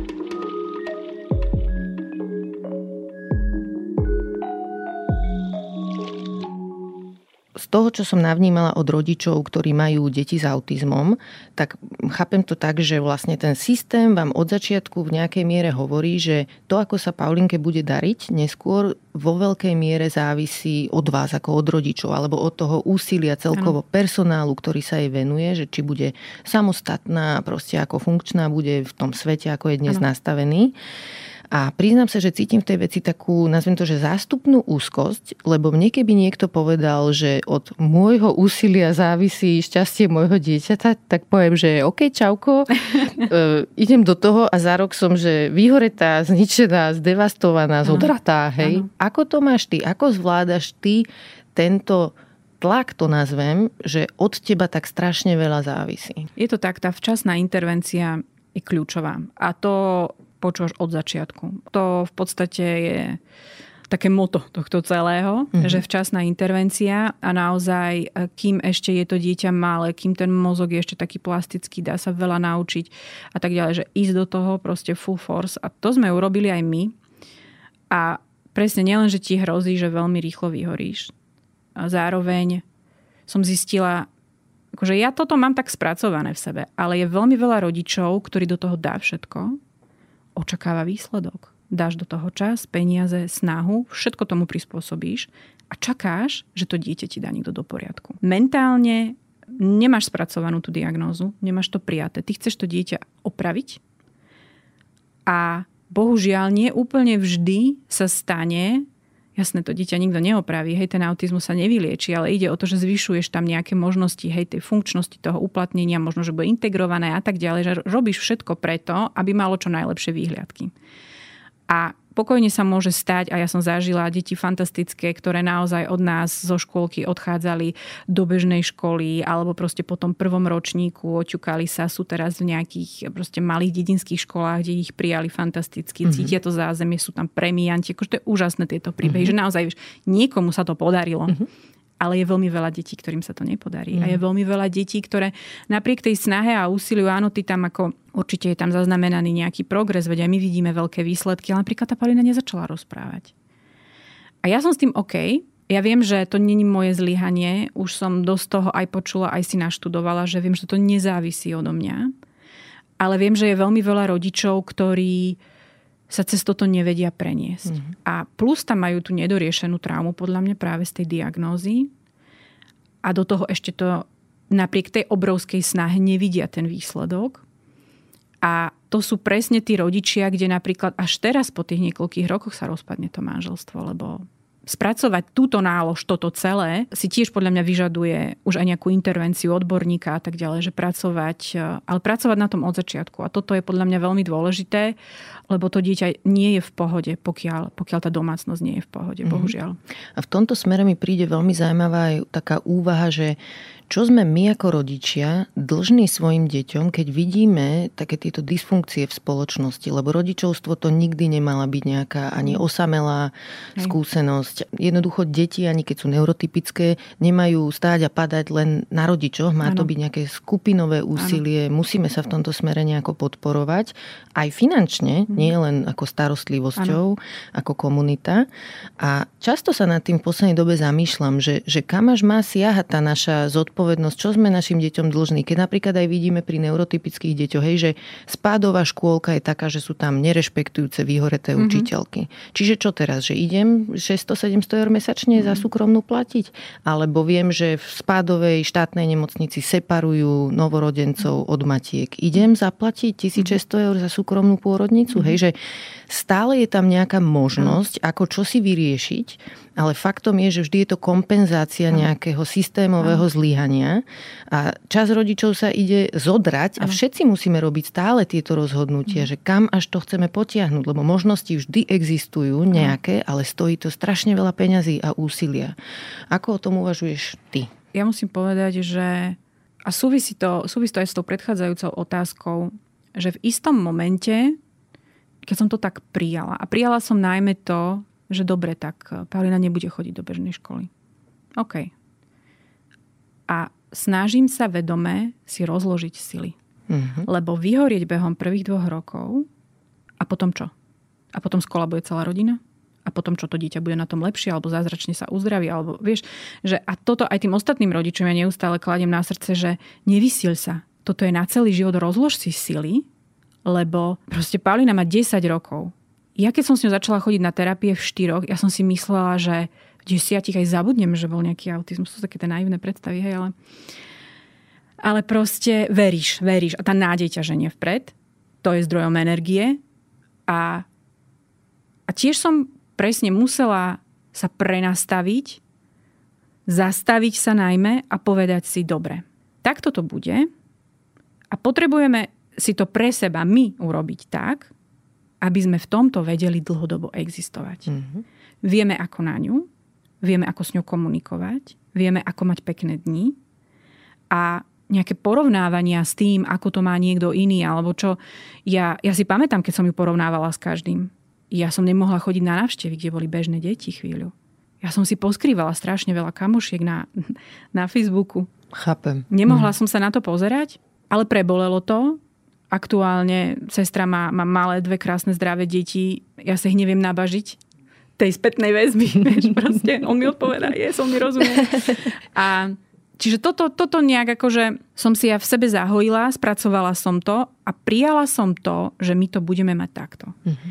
A snažíme sa aj s mužom sa nejak aj tešiť na to, že ako raz možno sami dvaja budeme mať tú Paulinku a budeme niekde, ja neviem, na chalupe a, a budeme mať veľkú záhradu raz a Pauli bude malovať obrazy a že proste nejak to zvládneme. A Eliška, Eliška strašne chcem, aby, aby cestovala, aby študovala, aby sa necítila byť nejaká zviazaná týmto celým, aby to nevnímala, že my tu teraz na ňu budeme klásť nejaké nároky, alebo proste, že, že ty sa postaráš. Ja chcem, aby chcela sa postarať, raz mm-hmm. pomôcť možno, ale zároveň chcem, aby, aby ju nič nezvezovalo. Chcem, aby možno rozmýšľala nad vlastnou rodinou raz, bez toho, aby jej v hlave išlo, no ale ja mám tú sestru, ja sa proste musím starať o tú sestru. Proste.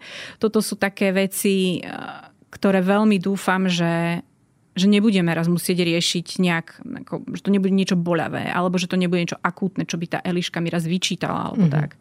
Takže my sa proste tešíme na to, že OK, tak, tak nerozpráva, alebo, alebo nechodí do normálnej školy, ale napriek tomu, aj napriek tomu sa na to vieme tešiť. Len už nemáš tie očakávania. Už sa neporovnávaš s kamoškami, už sa neporovnávaš so susedou, jak to majú oni. Proste Mm, pozráš sa pred seba a nie okolo po všetkých. No. Keď toto hovoríš, hneď mi tam nabieha to, že ako dôležité je vedieť prijať realitu. Mm. Hej, že, a to je samozrejme proces a mnohí z nás potrebujeme v tomto smere aj psychologickú pomoc, aby sme to dokázali, keď máme niečo ťažké v živote. Ale vlastne len v tej situácii, keď sa nám to podarí, že príjmeme realitu, si vieme napríklad aj rozložiť sily, ano. ako hovoríš. Hej, že, že presne to je tá, tá známka toho, že asi vyhorím, mm-hmm. keď sa snažím tú realitu nejako zmeniť, mať všetko ano. pod kontrolou. Čiže toto je prvá taká, že zdravá vec a je super, že si toho už teraz schopná. A mhm. aj rozumiem ľuďom, ktorí ešte nie sú v tomto bode, ja. lebo je to ťažké. Absolutne. Je to proces, hej. Ano. A druhá vec, ktorú my rodičia potrebujeme veľmi v sebe kultivovať, je seba súcit. Mm. V tom zmysle, že my naozaj nie sme všemocní a že mm. nedokážeme všetko ovplyvniť. A najmä teda tam, kde sú nejaké aj dysfunkcie inštitucionálne, spoločenské, alebo sme proste spoločnosť, ktorá nie je nastavená na zdieľanú starostlivosť a na komunitu a pomoc. Proste sme fragmentovaná spoločnosť, čiže toto sú veci, ktoré nám to neuveriteľne komplikujú to rodič rodičovstvo a je to spoločenská téma, nie len individuálna v žiadnom prípade. Chcem ešte využiť to, že si v kontakte s inými rodinami, ktoré majú deti s autizmom. Ako to zvládajú vzťahy na okolo? Troška si sa toho dotkla, ale ja som v inom rozhovore ešte ťa započula povedať, že niekedy začne to okolie, manžel alebo aj svokrovci a starí rodičia celkovo obviňovať tú matku hmm. z niečoho, keď sa teda začne riešiť nejaká takáto diagnóza. Hmm. Prečo je to tak? Toto ma úplne šokovalo, že čo za tým je podľa teba? Ja si myslím, že to vyplýva z povahy toho autizmu že presne nie je to niečo, čo je viditeľné. Nie je to niečo, čo ti povedia v pôrodnici už. Tým, že to nabieha alebo, alebo začínaš tie prvé znaky badať možno až okolo, ja neviem, roku, roku a pol alebo potom, ja neviem, v rámci nejakej poradne, teraz sa už našťastie začali robiť tie MČety, kedy sa vyhodnocuje nejaké riziko na poruchy autistického spektra, robí sa to v pediatrických ambulanciách, že pokiaľ tebe niekto zvonka nezdvihne taký ten nejaký varovný prst, že, že niečo nie je úplne OK, tak častokrát sa to zvláštne dieťa, nazvem ho zvláštne dieťa, možno javí tej rodine alebo okoliu ako extrémne náročné, chce iba mamu, nikoho iného neobíme, vyžaduje určité veci tak a tak, nemôže k ním ísť nikto na návštevu. Proste, že častokrát tie deti kým to nie je ešte nejak akože mm, kompenzované tým, tým odborným prístupom, často sú takí malí tyrani v tých rodinách. A to sa samozrejme dáva za vinu mame. A keď náhodou tá mama to chce aj riešiť a zrazu, zrazu je na stole proste psychiatrická diagnóza, tak to je úplne potom už peklo. A častokrát to presne sklzáva do toho, že, že ten otec ako keby aj odmietne to, že vôbec túto tému, nikam s tým nepôjdeš, nikde čo, proste on je iba rozmaznaný. Uh-huh. Toto milujem. Hej, naše deti sú nevychované a rozmaznané. Ale ja si stále myslím, že nad tým všetkým je ten žiaľ, že aj tí starí rodičia, aj ten otec, všetci sú proste traumatizovaní tým celým, zosype sa im svet a keďže nie sú naučení sa o seba nejak starať, odkomunikovať to, vyhľadať pomoc, tak samozrejme sa to znesie na tú mamu všetko, však to je najľahšie. Hmm. Proste aj to tvoja vina, lebo si ho dlho kojila. Hej, a je to tvoja vina, lebo ty si ho naučila toto a toto. A to je veľmi ťažké naozaj v prostrediach, kde nie je ako keby taká osveta, alebo kde nie je tá starostlivosť o, o to svoje mentálne zdravie taká nejaká bežnejšia, tak e, tam sú to veľmi také jednoduché závery a veľmi jednoduché súdy a, a takisto aj riešenia. A bohužiaľ potom to je úplne kompletne na tej mame. A, a naozaj, že keď ideme do regiónov najmä, a, tak to vie byť veľmi náročné pre tie maminy. Mm-hmm. Ako ti tvoje rodičovstvo zmenilo ďalšie vzťahy, napríklad priateľstva? Nemyslím, že sa udialo niečo dramatické. Skôr by som povedala, že tak prirodzene sa mi asi nejak obmenili niektoré vzťahy, ale to je normálne. Mm-hmm. Však veď aj po škole alebo práca, kde som už nenastúpila do tej pôvodnej práce.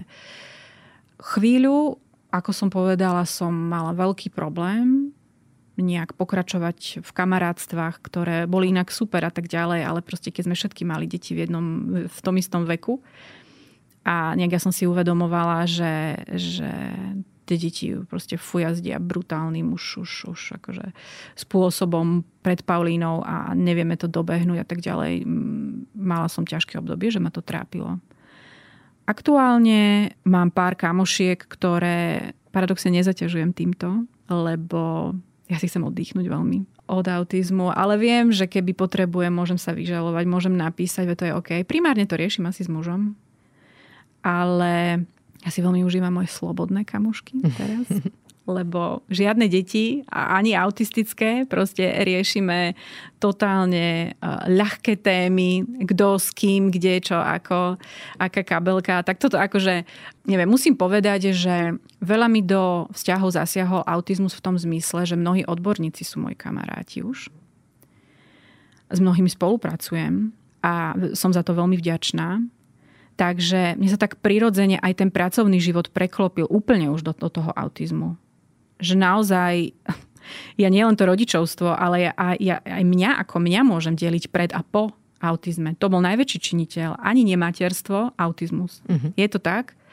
Čiže ovplyvňuje to, ovplyvňuje to aj vzťahy, ovplyvňuje to prácu, ale za toto som vďačná, lebo tá komunita, ktorú mám okolo seba, mi pomáha veľmi. A mi pomáha najmä, najmä v tom každodennom živote s tou Pauli. Že viem, že sa mám, mám na koho obrátiť, mám sa s kým poradiť.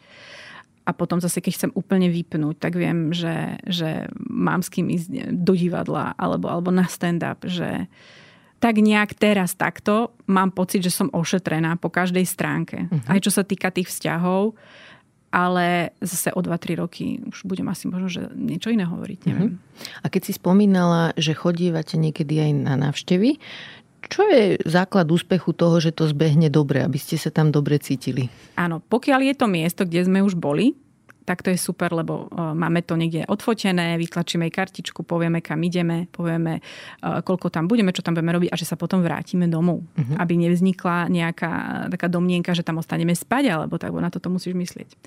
Pokiaľ ideme úplne na nové miesto, a v tomto je super môj muž, ktorý pravidelne berie deti na takú chatu s kamarátmi, kde berú iba deti chlapci. Že to je taká ako otcovská chata.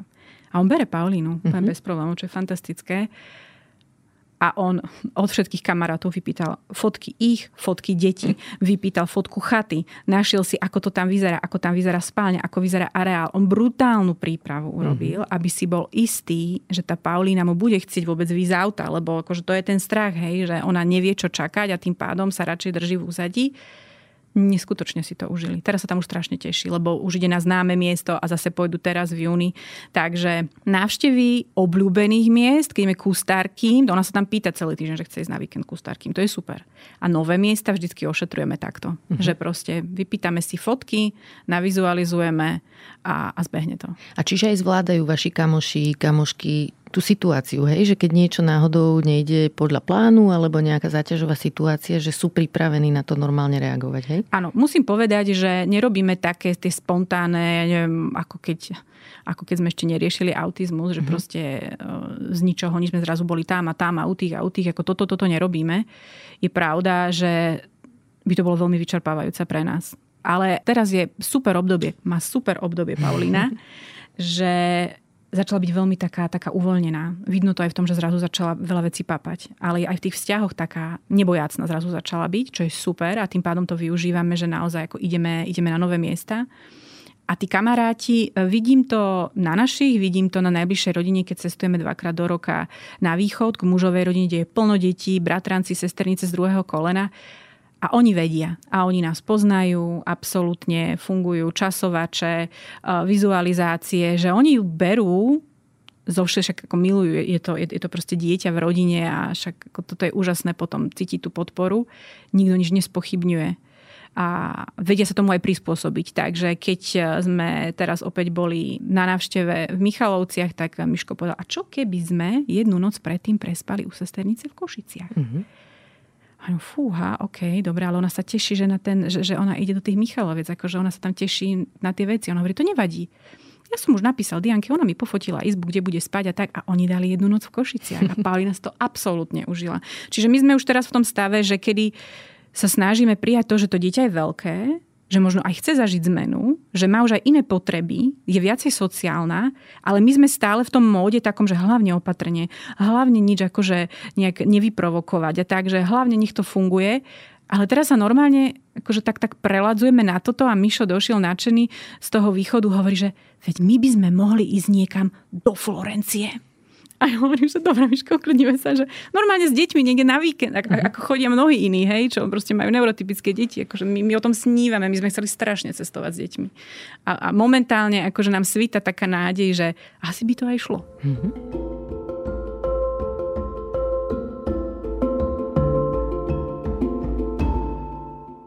Ako uh, handluješ nazvem to tak, že poznámky okolia, lebo každý z nás, keď máme v niečom nejakú nemainstreamovú skúsenosť, tak iní ľudia môžu niečo povedať, čo je zraňujúce, bez toho, aby si to mhm. vôbec uvedomovali. Ty cítiš slobodu povedať ľuďom, že toto ma zabolelo, alebo toto ne, nehovor, nerob. Deje sa ti niečo také, kde to potrebuješ vypovedať a cítiš tú slobodu to urobiť? V tomto mám pocit, že je ten môj vývoj taký najdynamickejší. Mm-hmm. Kedysi kedysi na začiatku, keď to bolo celé čerstvé, tak ja som kvôli jednej poznámke, ktorá presne nebola vypustená s nejakým úmyslom ublížiť, ale ja som kvôli nej plakala týždeň. Lebo bola od pedagóga, bola v momente, kedy ja som bola najviac nešťastná a bola to poznámka bola to poznámka, že predsa Paulína nemôže mať autizmus, lebo, lebo čo je vlastne autizmus? To je hnev dieťaťa na matku. Na toto nikdy nezabudnem.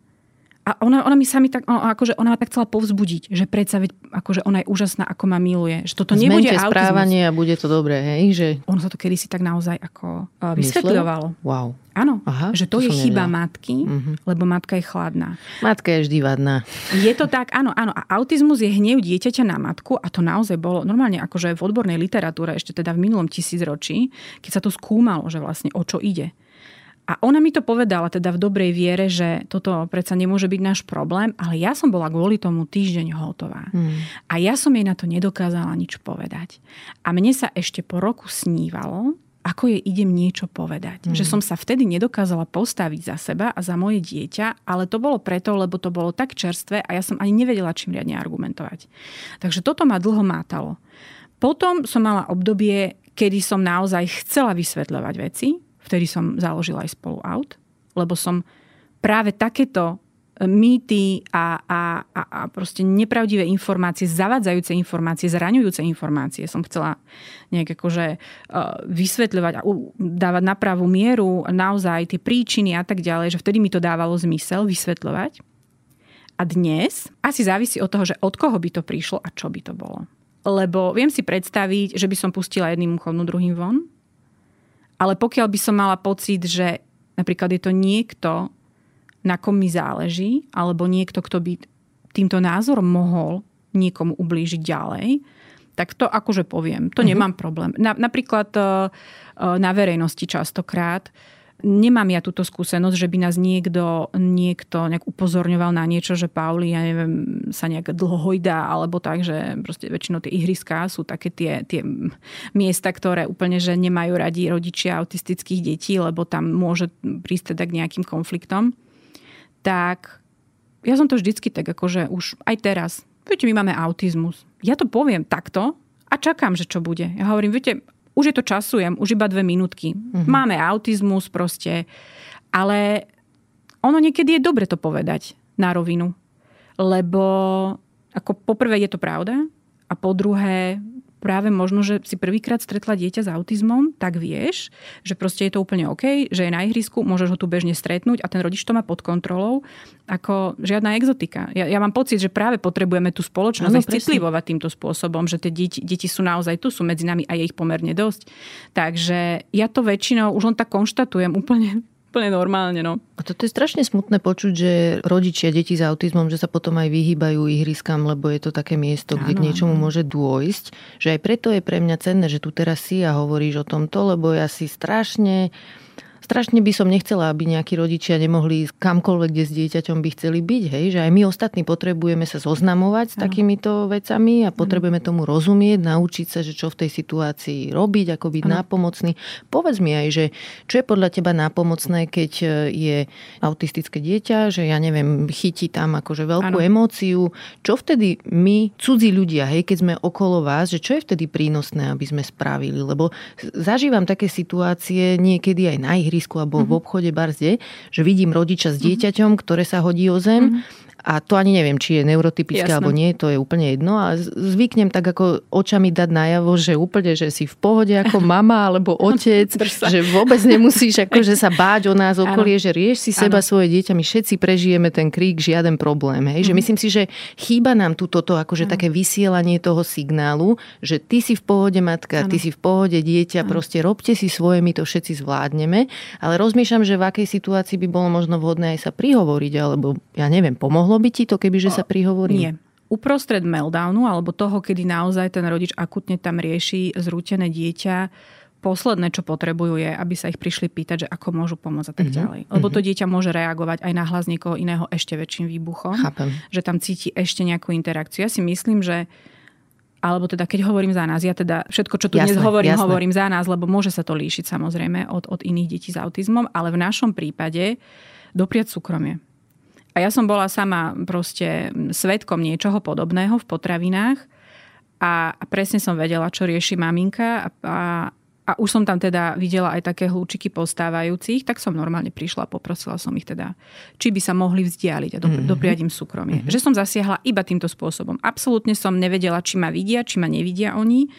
Ja som len chcela, aby tam niekto proste nezalamoval rukami nejaké babičky. No a taký veľký chlapček a takto proste. Hej, to je taká klasika. Hej.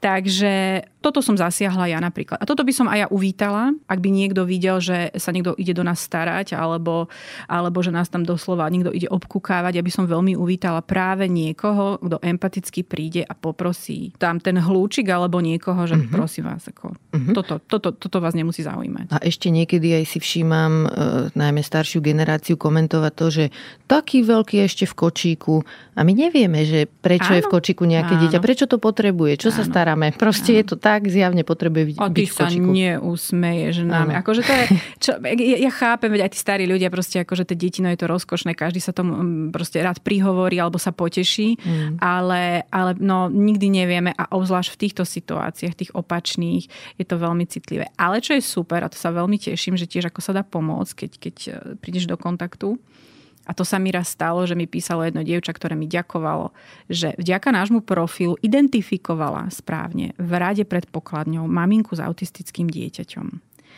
a pustila ich pred seba a neviem, či ešte aj nezasiahla, že aby úplne dopredu ich niekto pustil. Že proste sa tam za nich postavila, lebo, lebo toto dieťa tiež tam zažívalo ťažkú chvíľu a teda mala dobrý pocit, o nich vybavili, oni rýchlo odtiaľ odišli a tá maminka ju potom čakala vonku. To dieťa už bolo spokojné, už malo rozbalený ten keksik a tak ďalej a ona ju tam čakala a povedala, že veľmi pekne ďakuje, viete, ja mám dieťa s autizmom a to, že sme nemuseli čakať dlho v tej rade, že už proste akože už by to tam nedali, že jej veľmi pomohlo. A toto je, toto je napríklad tiež ten príklad, mm-hmm. že tak nepriamo ako keby niekomu pomôžeš v tej ťažkej situácii a neviem, to ma potešilo. Mm-hmm. Perfektné. Ďakujem ti veľmi pekne e, za celý tento rozhovor. Obdivujem tvoju sílu, tvoju múdrosť a to, ako vieš o tejto vašej situácii perfektne rozprávať. Robíš úžasnú osvetu aj na Instagrame, nie len teraz tu u mňa. A e, myslím si, že je veľmi cenný takýto rozhovor pre všetkých. Som si spomenula na jednu pani, čo mi včera napísala mail a písala mi tam, že či neurobím epizódu o tom, že čo majú robiť bezdetní ľudia, ktorí nevedia, či chcú deti, lebo boja sa, že čo keby niečo dopadlo problematicky, že boja sa, že zostanú sami alebo že tú situáciu nezvládnu. A podľa mňa riešením tejto situácie je presne, že hovoriť o tých rodinách, kde je nejaká komplikácia mm. alebo deti majú nejaké špeciálne potreby ano. a zlepšovať ich životný štandard. To je podľa mňa jediná cesta, mm. lebo nikto z nás nevieme, ako sa náš život vyvinie a proste sme tu spolu, potrebujeme sa navzájom. Žiaden rodič nesmie zostať sám so svojim dieťaťom a sám na svoju situáciu. Jednoducho toto musíme zvládať spolu ako spoločenstvo. Nemôžeme v tom rodičov nechať sami. To je asi jediná taká odpoveď aj na také tie obavy žien, že ako, ako dopadne pre nich rodičovstvo Proste nevieme. Je to záhada a, a zistíme to až časom a potom dúfajme, že sme si vybudovali spoločnosť, ktorej nikto nezostane sám. Ja absolútne súhlasím. Dokonca by som povedala, že ono je aj dobre, že nevieme, ako to dopadne. Mm. Ono je aj dobre, že nevieme, lebo samozrejme, že keby nám to niekto tak načrtol zhruba, tak hneď povie, že nie, že toto nechcem, akože toto nechcem. Ale tým, že to nechceš, tým, že si to nezažiješ, tým, že proste ja odkedy riešim autizmus a snažím sa pomáhať tej cére a rozvíjať ju, ja som spoznala samu seba mm-hmm. viac než kedykoľvek predtým. Ja preskúmavam vlastné nejaké vrstvy mojej osobnosti, nachádzam silu, kde som si myslela, že ani neexistuje také miesto. Teším sa viacej zo života. Že aj také paradoxné veci sa ti dejú zrazu, lebo tá zraniteľnosť alebo, alebo to vedomie, že dobre, nie je to perfektné. Ja som si vždy myslela, že proste ako si urobím, tak budem mať. A, a urobím to perfektné. A zrazu príde nejaký zásah zvonku, niečo nevíde podľa tvojich plánov, ale to ešte neznamená, že proste ideš nejak strádať, alebo že si zlyhala, alebo že už nič pekné sa neudieje. A ja vďačím tejto situácii za to, že možno aj za ten kvalitný vzťah s tým mojim mužom. Mm-hmm. Možno, že by sme sa nikdy takto nerozprávali, ako sa rozprávame teraz už v rámci tej hĺbky a, a proste, že to vie byť kadejaké, aj pekné, aj, aj ťažké. Ja mám pocit, že, že takéto klzanie sa po povrchu akože není umením, Hej. podľa mňa byť super rodičom, keď je všetko super. Mm-hmm. Ale načrieť si úplne do toho a, a siahnuť si na dno a potom zároveň sa odraziť a zažívať si tieto emócie a zažívať si ten pocit toho úspechu alebo tých drobných radostí. Je to pestré, je to krásne. Ja, mm, neviem, nechcem úplne vyznieť pateticky. Nie, na, druhú nie. Stranu, na druhú stranu si myslím, že možno odkladať to rodičovstvo alebo úplne ho nejak škrtnúť len kvôli nejakej obave, že čo ak, mne by to bolo ľúto. A ja absolútne popri tom všetkom, ako to znie, alebo ako ťažko sa to možno niekomu počúva, ja by som tú Paulinu nevymenila. Mm-hmm. Nevymenila by som ju. Lebo ona je taká, aká je, aj perfektná. Je to náročné, ale zároveň e, učí nás to hrozne veľa. Učí nás to pokore, ale aj takej naozaj, že bezpodmienečnej láske. A ja, ja len dúfam, že budeme vládať čo najviac. Mm-hmm. Proste byť tu čo najdlhšie. Ja chcem žiť do 120. A, a, a, a, akože, a naozaj, že snažiť sa hlavne o to, aby deti boli spokojné. A, a aj Eliška samozrejme. Úplne si ma dojela na záver, normálne tu slzím. tak nám ešte prosím ťa daj nejaký tip na dobrú knihu. Moje tipy, ja mám toho viac, ale začnem tak, že na začiatok uh, je dôležité, aby rodič dostal hodnovernú informáciu od odborníkov. Nečítať hlúposti po internetoch. Posledná taká čerstvá, v podstate taká populárno, ale zároveň odborná publikácia sa volá Autizmus od A po S a vydala to práve Akademické centrum výskumu autizmu, profesorka Ostatníková je tým. Je to písané pre rodiča, uh-huh. zároveň tam nájdeš všetko od diagnózy, od tých odlišností, od toho, ako to zvládať. Rodinné príbehy sú tam. Paulinine fotky sú tam. Ja som im mhm. poskytla strašne veľa krásnych fotiek, kde ten autizmus vidno. A myslím si, že je to veľmi cenná publikácia. Takže autizmus od A po S určite. Potom takú oddychovečku mám jednu, ktorá mne veľmi pomohla a je to teda, um, načrtla som ho tu už Martina Selnera, českého blogera, autora, ktorý napísal uh, dve knižky Autizmus a Chardonnay, prvý a druhý diel. A sú to také poviedočky on robil s deťmi, on opatroval 8 rokov vlastne v autistickom stacionári detí. A jeho knihy mi strašne pomohli. A on to mhm. vie, my sme už priateli, akože naozaj eh, je to veľmi vzácný človek. A mne sa prvýkrát stalo vtedy, keď som otvorila jeho knihu, že, že mi padali slzy a smiala som sa náhlas. Ja doteraz viem, kde to bolo a ja ja som za toto hrozne vďačná. A preto napríklad túto knižku by som odporúčila na také pofúkanie, také poláskanie. Uh-huh. Že OK, už, už niečo odborné sme mali a potom proste treba aj nejak akože ten humor, ten humor, ja, ja to veľmi potrebujem a veľmi mi to pomáha. Takže tam bol aj ten humor, aj tá múdrosť a sú to také útle dve knižky, veľmi odporúčam teda. Takisto, čo ma obohatilo, bola kniha napísaná autistkou a to je Temple Grandin, veľmi známa, aj autorka, robí obrovskú osvetu, američanka. Ona napísala teda niekoľko kníh, ale kniha Ako to vidím ja, to bolo niečo neuveriteľné. Tamto dievčatko s autizmom, ako ona spomína, ona tiež dlho bola neverbálna, veľa v tých obrazoch rozmýšľala, to som videla totálne Paulínu, hej, to vizuálne a tak ďalej. Takže ja som tam veľa, veľa vecí si našla a konečne prvýkrát som mala pocit, že rozumiem tomu dieťaťu, že asi viem, čo sa jej odohráva v hlave. Uh-huh. Čiže možno zase pre taký pocit naladenia sa, pochopenia tých, tých procesov v hlave tých našich detí by som asi veľmi odporúčila aj Temple. Perfektné, všetkých dám do popisu epizódy. Toto bola Eva Petričková, ďakujem za rozhovor. Ja ďakujem za pozvanie. Ďakujem, že ste počúvali podcast Ľudskosť o vplyve rodiny, spoločnosti a kultúry na mentálne zdravie a teším sa na vás o týždeň. Nová epizóda vychádza každý štvrtok a nájdete ju na podcastových platformách Google, Apple, Spotify alebo aj na stránke sme.sk. Na výrobe tejto epizódy som spolupracovala s Janou Maťkovou a moje meno je Barbara Mareková. Ak mi chcete napísať, budem sa tešiť a moja adresa je ľudskosť zavináč sme.sk. Ak sa vám podcast páči, môžete ho ohodnotiť a svoj komentár môžete pridať aj v podcast podcastovom klube denníka Sme na Facebooku.